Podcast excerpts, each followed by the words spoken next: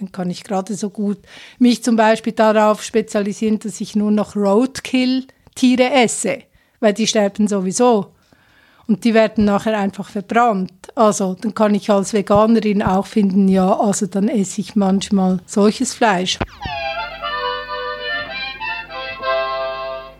Gegensprecher. Ein Podcast zu den Ausstellungen der Schweizerischen Nationalbibliothek. Mein Name Hannes Mangold.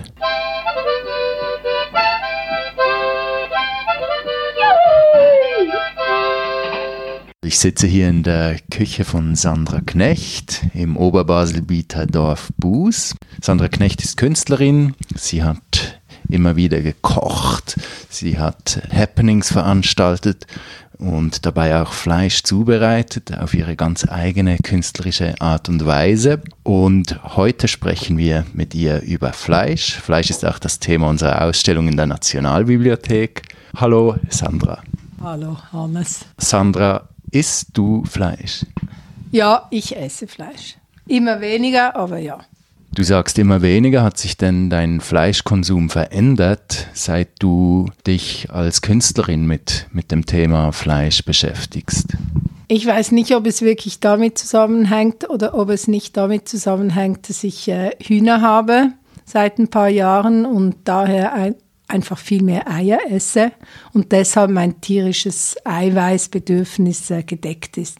Ich habe das Gefühl, äh, es hängt auch damit zusammen. Dann aber glaube ich schon auch, dass ähm, was ich da sehe in den Ställen und auch ähm, bei den Metzgern, dass ich eigentlich ähm, wie keine Lust mehr habe, einfach irgendwelches Fleisch zu essen. Daher mache ich jetzt auch meine Würste selbst und das ist eigentlich das, was ich esse an Fleisch. Du machst deine Würste selbst. Äh, Sandra Knecht, wie bist du denn überhaupt zu dieser künstlerischen Praxis des Kochens und eben auch des Fleischkochens gekommen? Ja, ich interessiere mich schon länger für, wie setzt sich Gesellschaft zusammen. Die sogenannte soziale Skulptur ähm, interessiert mich. Dann interessiert es mich auch, Kunst zu machen in, an Orten, wo man Kunst eigentlich nicht unbedingt erwarten würde, nämlich zum Beispiel in irgendwelchen Restaurants auf dem Land, wo man dann meine Würste isst und meinen Schnaps trinkt. Und die Leute wissen ja dann nicht, dass es eigentlich Kunst ist oder dass es eben Editionen sind. Dann fand ich auch, dass man ähm, jedem Tier eigentlich mehr Rechnung tragen muss, weil Fleisch ist nicht einfach Fleisch, das ist jedes Mal ein Tier, ein Individuum und wir sind ja ein, auch nicht einfach nur Menschen, sondern du bist ja Hannes und ich bin Sandra, also auch ein Individuum. Und mich hat es dann auch interessiert, ob ähm, die Tiere auch verschieden schmecken, einen anderen Geschmack haben. Deshalb habe ich angefangen, auch eben so diese Editionen zu machen. Das heißt, von jedem Tier, was wir zum Beispiel schlachten müssen, manchmal müssen wir Schafböcke schlachten, weil sie irgendeinen Hornfehler haben oder sonst irgendwas. Und ich will dann einfach das aller, allerbeste aus dem Tier herausholen. Das war eigentlich so mein, mein Ding. Und mit dem Kochen, es ist halt eine Art und Weise über Heimat, auch eben Individualität, aber auch Würze, Tierhaltung und so weiter nachzudenken, was ich sonst nicht machen kann. Und weil ich bin keine Malerin, ich wäre mega gerne eine Malerin, aber leider es reicht wirklich absolut gar nicht Musikerin wäre auch toll, geht auch nicht, aber kochen, das kann ich ein bisschen. Daher ist das jetzt halt meine künstlerische Praxis. Ja, und ich weiß, dass ganz viele froh sind, dass das deine künstlerische Praxis ist.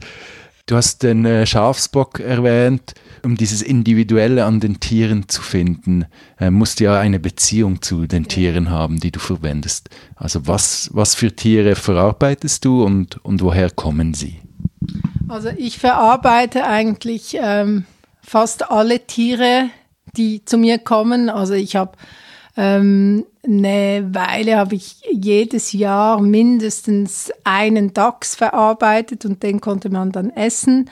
Und zwar, weil ich Dachse so wahnsinnig gerne mag. Ich finde es so tolle Tiere und ich weiß, dass Tausende von ihnen einfach äh, ähm, geschossen werden von den Jägern und dann direkt in die Kadaversammlung kommen, weil weder das Fett noch das Fleisch heutzutage gebraucht wird. Und ich wollte halt wie auch darauf aufmerksam machen, dass es so ist.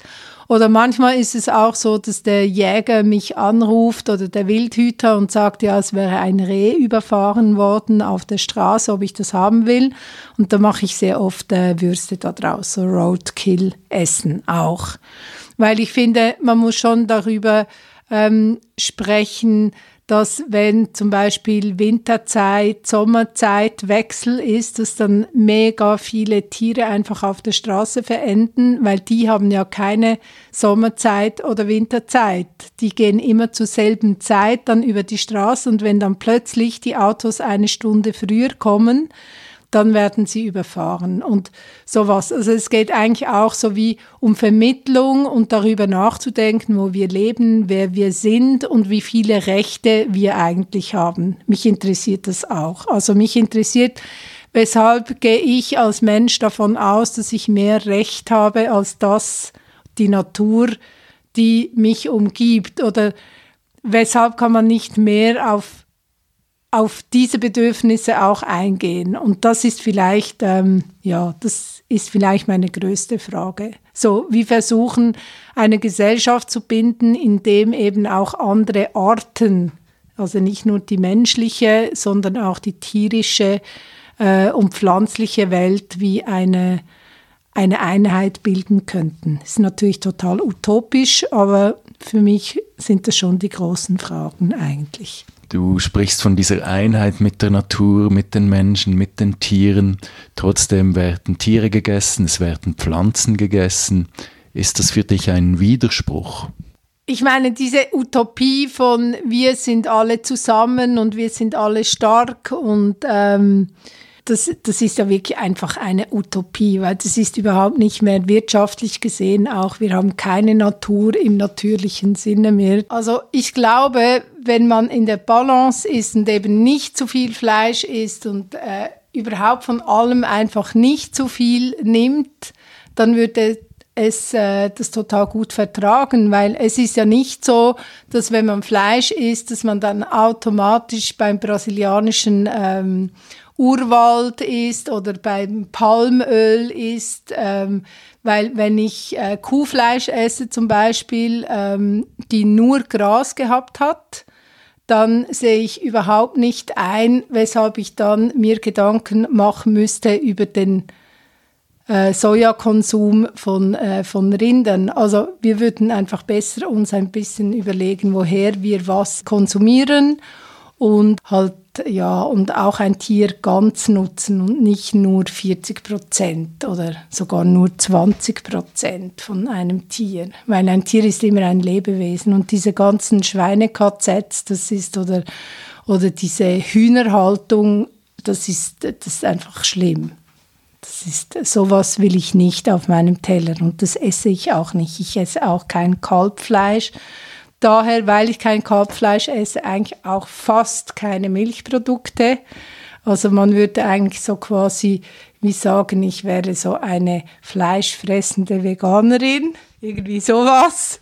Aber es geht ja nicht. Aber ich finde, darüber muss man sich auch äh, Gedanken machen, weil wenn Vegetarierinnen äh, kommen und sagen, ja, ich esse zwar Käse und Milchprodukte und so, aber ich esse das Abfallprodukt, nämlich das Kalb dazu dann nicht, dann finde ich, ist es einfach eine Heuchelei. So. Und wenn ein Tier stirbt und man das macht, dass es schnell geht und dass es präzise ist, dann ist es halt schon so, jedes Leben endet irgendwann mal. Das, das ist einfach das. Aber wenn ein Tier mindestens drei Jahre alt wird, habe ich ehrlich gesagt eigentlich kein Problem damit. Sandra Knecht, du isst Dachse aber kein Kalb. Damit äh, bist du doch etwas weg von der Fleischtheke in den Großverteilern. Ist deine Kunst auch eine Form von Aktivismus? Ja, also als erstes war es das ja überhaupt nicht so, weil es ist einfach, ich esse mega gerne gut, ich habe extrem viele Fragen und diese Fragen hätte ich gerne beantwortet. Also ist auch die Frage, was ist gutes Fleisch zum Beispiel? Ja, oder was ist eine gute Wurst oder was ist eine gute vegane Wurst zum Beispiel? Da sind wir beim nächsten Thema, weil äh, veganes Essen ist nicht einfach nur toll. Da gibt es so viele Verdickungsmittel und Es und weiß ich was alles, dass man da eigentlich gerade so gut äh, nur Schleckzeug essen kann und äh, es ist eigentlich fast dasselbe. Es hat genau gleich viel Es und Zusatzstoffe drin. Also von daher habe ich auch versucht, zum Beispiel eine vegane Wurst zu machen, wo nur Dinkel drin ist, Gewürze, ähm, Pilze, Bohnen manchmal und Rapsöl von hier. Ich finde die Wurst viel besser als das, was ich kaufen kann, aber es schmeckt halt schon gar nicht nach Fleisch. Also das muss man auch sagen. Es schmeckt wirklich nicht nach Fleisch. Aber ich weiß auch nicht, weshalb ich etwas Veganes machen oder Pflanzliches machen soll, das nach Fleisch schmeckt. Dann kann ich gerade so gut mich zum Beispiel darauf spezialisieren, dass ich nur noch Roadkill-Tiere esse, weil die sterben sowieso und die werden nachher einfach verbrannt. Also dann kann ich als Veganerin auch finden, ja, also dann esse ich manchmal solches Fleisch halt. Und das sind so wie diese Fragen oder diese Abertausende von Kamberkrebsen oder invasiven Arten, die jedes Jahr rausgefischt werden, ähm, getötet werden und dann entsorgt werden. Ich meine, so ein Kamberkrebs, das ist auch ein Individuum. Das ist auch ein Tier, ein Lebewesen und nur weil es jetzt ein amerikanischer Krebs ist, weshalb sollte er weniger Recht zum Leben haben als der schweizerische? Natürlich muss man darüber diskutieren mit der Krebspest und so weiter, aber für mich eigentlich als die Essende ist schon die Frage, weshalb nehme ich nicht das, was sowieso schon stirbt und versuche daraus etwas zu machen. So, das ist eigentlich wie so äh, mein Antrieb gewesen. Und ja, ich weiß jetzt nicht, ob das aktivistisch ist, vielleicht ein bisschen. Wenn man Fleisch als Thema in der Kunst anschaut, dann findet man als erstes viele Männer, die irgendwie fasziniert sind von, von Fleisch und vom Essen von Fleisch und die das gerne auch irgendwie mit Menschenkörper und Menschenfleisch in Verbindung bringen gibt es auch eine feministische Komponente, wenn du dich mit Fleisch befasst? Also ich würde mich sowieso als Feministin äh, bezeichnen und das heißt, ich schaue ja mit den Augen einer Feministin und einer Frau in die Welt. Und deshalb ist alles, was ich mache und alles, was ich sage, ist aus dem oder entsteht aus dem heraus. Aber es ist jetzt nicht explizit so, dass ich mir das überlege im Zusammenhang Feminismus und Fleisch. Nein.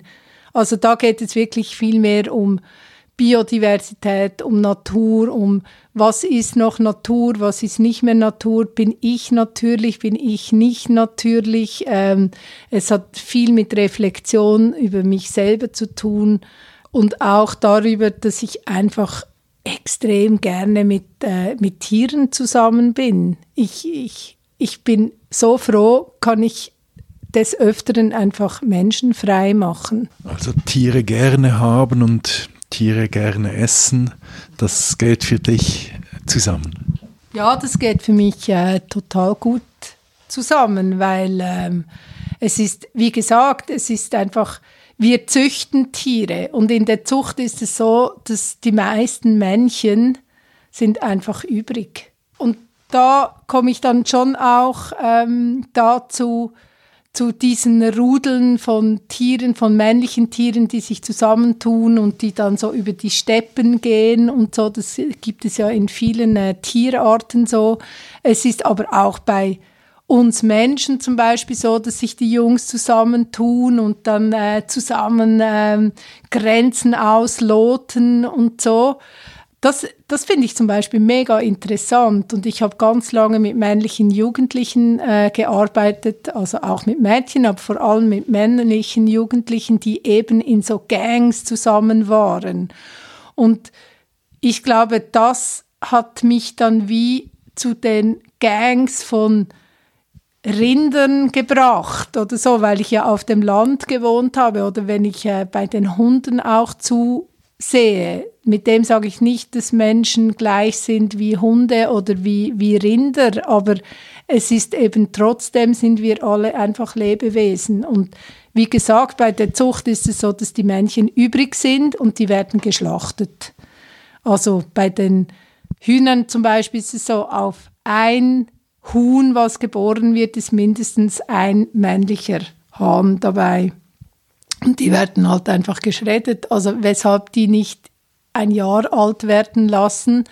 Und wenn sie anfangen, wirklich Blödsinn zu machen, sie dann halt dann einfach zu metzgen und dann auch zu essen. Ich habe überhaupt kein Problem damit. Ich habe auch keine Lust, eine Romantisierung von Tierhaltung oder oder so zu betreiben oder zu finden, ja, irgendwie meine Tiere liebe ich und die würde ich nicht metzgen, aber alle anderen, die esse ich dann schon. Und natürlich ist es, es gibt auch bei uns jetzt immer wieder Tiere, die halt nicht gemetzget werden. Also mein Schafbock Rocco zum Beispiel, den würde ich nie metzgen. Der ist alt, der hat schon fast keine Zähne mehr. Aber das war der erste, den ich aus dem Trinkgeld gekauft habe, nachdem ich Würste verkauft habe. Also es gibt besondere Tiere und es gibt solche, die halt nicht ganz so besonderes sind. Aber so ist es nun mal im Leben. Du wohnst auf dem Land, du bist selbst sehr nahe dran an den Tieren. Nimmst du denn eine, einen Unterschied wahr zwischen Stadt und Land, gerade was das Essen und insbesondere das Fleischessen angeht? Ich bin mir eben nicht so sicher, aber ich glaube schon, dass Menschen in Städten eher die Tendenz haben, das Landleben zu romantisieren. Vielleicht, weil sie einfach ein bisschen weiter weg sind. Und dass es vielleicht manchmal auch so etwas wie eine kulturelle Aneignung gibt, wenn die Leute dann anfangen, wie ein Alpoi herumzulaufen und ähm, irgendwie Servelas zu essen und Berner Rösti zu kochen und äh, irgendwie ein Primborium, um ihr Essen zu machen, was äh, irgendwie vom Land kommt oder so.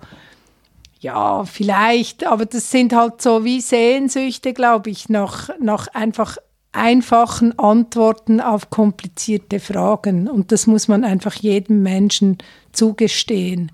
Und ich glaube auch, dass auf dem Land zum Beispiel gibt es ja mega viele von diesen Steingärten und man schaut eigentlich überhaupt nicht so gut zur Landschaft. Es ist ja wahnsinnig viel Gift in diesen ähm, Gärten auch. Es ist so, dass äh, die Biodiversität von den Insekten ist in den Städten mittlerweile fast größer als in der Agglomeration oder auf dem Land.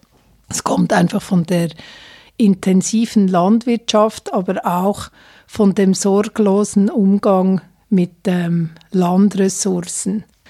Und deshalb denke ich, man muss sich wie versöhnen mit, ähm, mit sich selber, dass man sterblich ist. Das ist das eine, dass jeder sterblich ist auf dieser Welt, ähm, dass wir eine Verantwortung haben uns gegenüber und der Zukunft gegenüber. Ja, das glaube ich, das glaube ich schon. Hier zwischen Hunden und Katzen sprechen wir über Fleisch mit Sandra Knecht. Dein Thema ist ja auch Identität, Heim, der Heimatsbegriff. Wir haben jetzt über Stadt und Land und die gegenseitigen Vorstellungen gesprochen. Wir haben über überfahrene Tiere gesprochen, die man eben auch essen kann. Ist das alles Heimat? Ja, das ist sicher ein Teil von der Heimat. Aber ich glaube, Heimat ist eben nicht so etwas Romantisches, wo man sagen kann, eben wie so dieses Alpoi-Ding von, äh, wir haben ein Maiensäß irgendwo auf dem Berg oben und machen unseren Käse selber. Das ist, glaube ich, mehr eine Sehnsucht, als dass es denn wirklich eine Heimat wäre ich kann für mich so eigentlich nicht wirklich beantworten, was ist Heimat, obschon ich jetzt schon sechs Jahre dazu eigentlich forsche, also künstlerisch wie kulinarisch. Und ich habe ähm, eine Vorstellung davon, was es, was es sein, was es sein könnte, wo ich mich zu Hause fühle. Und ich habe dann halt auch gemerkt, dass ich auch trojanische Pferde habe in mir drin, wo ich nicht gedacht hätte, dass die meine Heimat sind, weil ich sie eigentlich gar nicht als Heimat bezeichnen kann. Also ich habe lange mit eben Jugendlichen gearbeitet und die ähm, kamen aus dem Balkan, die meisten. Und dadurch, dass ich so lange mit ihnen gearbeitet habe und immer wieder auch bei ihnen gegessen und mit ihren Müttern gekocht und die Musik gehört habe, sind sie wie zu meiner Heimat geworden, obschon ich in vielen von diesen Ländern noch gar nie war. Also hat Heimat vielleicht auch viel mit Projektion zu tun einerseits und andererseits aber schleicht sie sich auch einfach so von hinten rein. Und es braucht einfach mega viel Reflexion darüber, um herauszufinden, was, was sie denn eigentlich wirklich ist für einen. Trifft das auch auf den Geschmack zu? wenn man Heimat mit Essen zusammendenkt. Genau, das glaube ich. Das glaube ich, weil für mich ist es, also ich meine, eines meiner Lieblingsessen ist tatsächlich einfach äh, Bratkartoffeln mit Spiegelei. Das finde ich extrem super. Aber ich liebe zum Beispiel auch die arabische, die arabische Küche oder die türkische Küche. Ich bin wirklich so, ich bin einfach immer übervoll mit Gefühlen, wenn ich, wenn ich das esse. Und ich habe jetzt gerade eine Sucuk rezeptiert, eine, die eher Balkan ist und eine, die eher äh, türkisch ist. Und habe dann meine türkischen Freunde gefragt, wie sie sie finden und so. Und es ist wirklich so, das repräsentiert für mich eigentlich diese über 20 Jahre mit den Jugendlichen zu arbeiten, habe ich jetzt in eine Wurst als Geschmack. Und es ist wirklich so viel Liebe auch für diese Leute da drin. Und ich finde, das schmeckt man am Schluss tatsächlich. Bei der Servela vom Dorfmetzg hast du das auch? Ah, ich liebe Servelas. Und ich habe mir wirklich vorgenommen, jetzt einen eigenen Servela zu rezeptieren. Ich habe jetzt etwa acht oder neun verschiedene Wurstrezepte nach Gefühlen oder nach Fragen oder so äh, rezeptiert, aber die Servola, an die habe ich mich bis jetzt noch nicht dran getraut, weil ein absolutes Trostessen für mich ist Spaghetti mit Tomatensauce und gebratene Servola dazu. Das ist wirklich so, weil da, wo ich aufgewachsen bin, habe ich in der Metzgerei gearbeitet und mein Sackgeld verdient, so, also mein Taschengeld. Und ich habe dann immer vom Freitag auf Samstag haben wir gewurstet und es gab 20 verschiedene Würste, unter anderem Servelas und ich war immer zuständig für das Räuchern der Servela. Und morgens um sechs haben wir dann immer die ersten Würste essen können direkt aus dem Rauch. Und ich glaube, deshalb ist es für mich so etwas wie, das ist eben auch wirklich Heimat. Und ich glaube, das ist so wie meine wirklich ganz persönliche Heimat, an die ich mich eben jetzt noch nicht dran getraut habe, weil das ist dann eben auch nicht mehr so intellektuell, ehrlich gesagt. Da muss ich dann wie von dem weg und muss wirklich nur ähm, auf diese Geschmackserinnerungen gehen. Bei der Sucuk, die du jetzt rezeptiert hast, Sandra Knecht, was für ein Tier steckt da drin? Zum einen zwei Schafböcke, die wir eben äh, metzgen mussten, weil die waren schon alt. Also es geht auch darum, dass man, für mich geht es auch darum, dass man alte Tiere, also Tiere, die zum Teil über 14 Jahre alt sind, dass man die einfach anständig verarbeitet und nicht einfach irgendein geschnetzeltes oder irgendein einen Fleischbrei draus macht, sondern wirklich das Beste herausholt, weil die haben ja die besten Kräuter auch gegessen, das Leben lang. Also daher, das Fleisch ist richtig gut.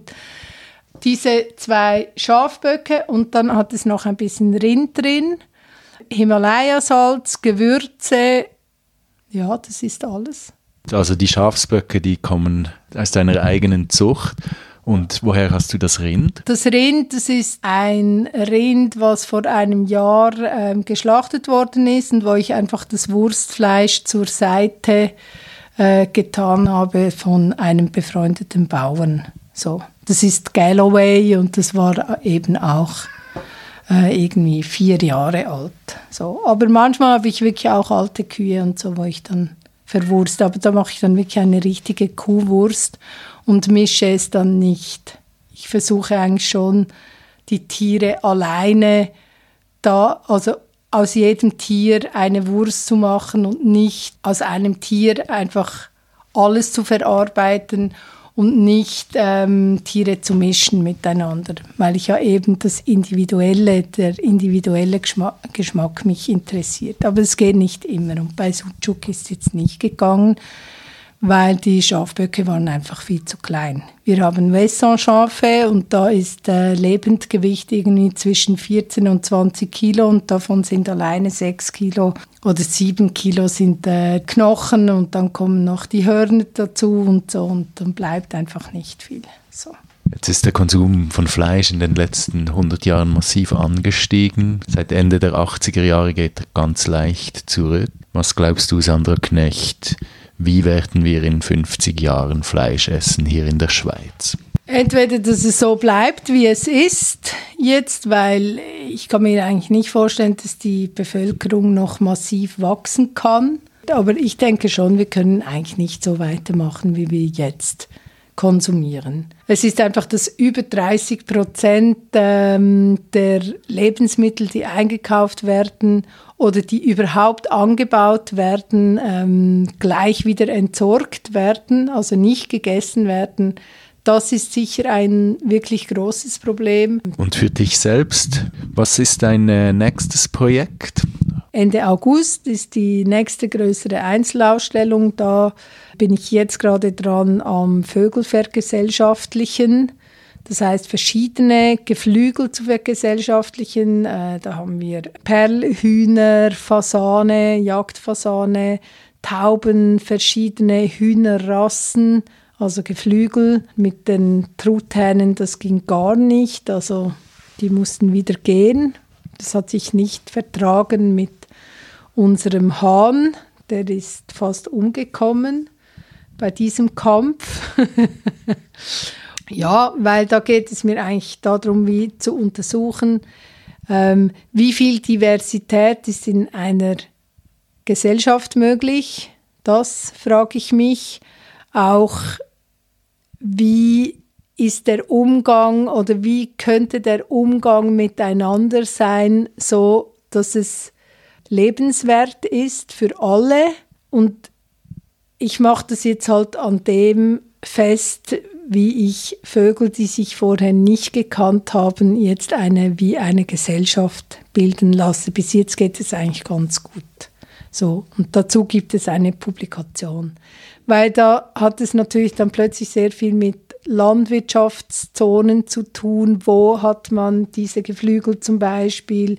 Mit Bauzonen, mit äh, bäuerlichem Bodenrecht und, und, und. Also ich bin dann plötzlich auf so viele Fragen gestoßen und auch an Grenzen gekommen, wie ich es mir eigentlich nicht erträumt habe. Das Huhn ist einfacher zu haben auf dem Teller als auf dem Feld. Ja, also das kann man definitiv so sagen. Anhand von Geflügeln kann man eigentlich die ganze Welt erklären. Das würde mich sehr wundernehmen, aber dafür machen wir einen neuen Termin ab. Ganz herzlichen Dank für das Gespräch, Sandra Knecht. Bitte sehr gerne.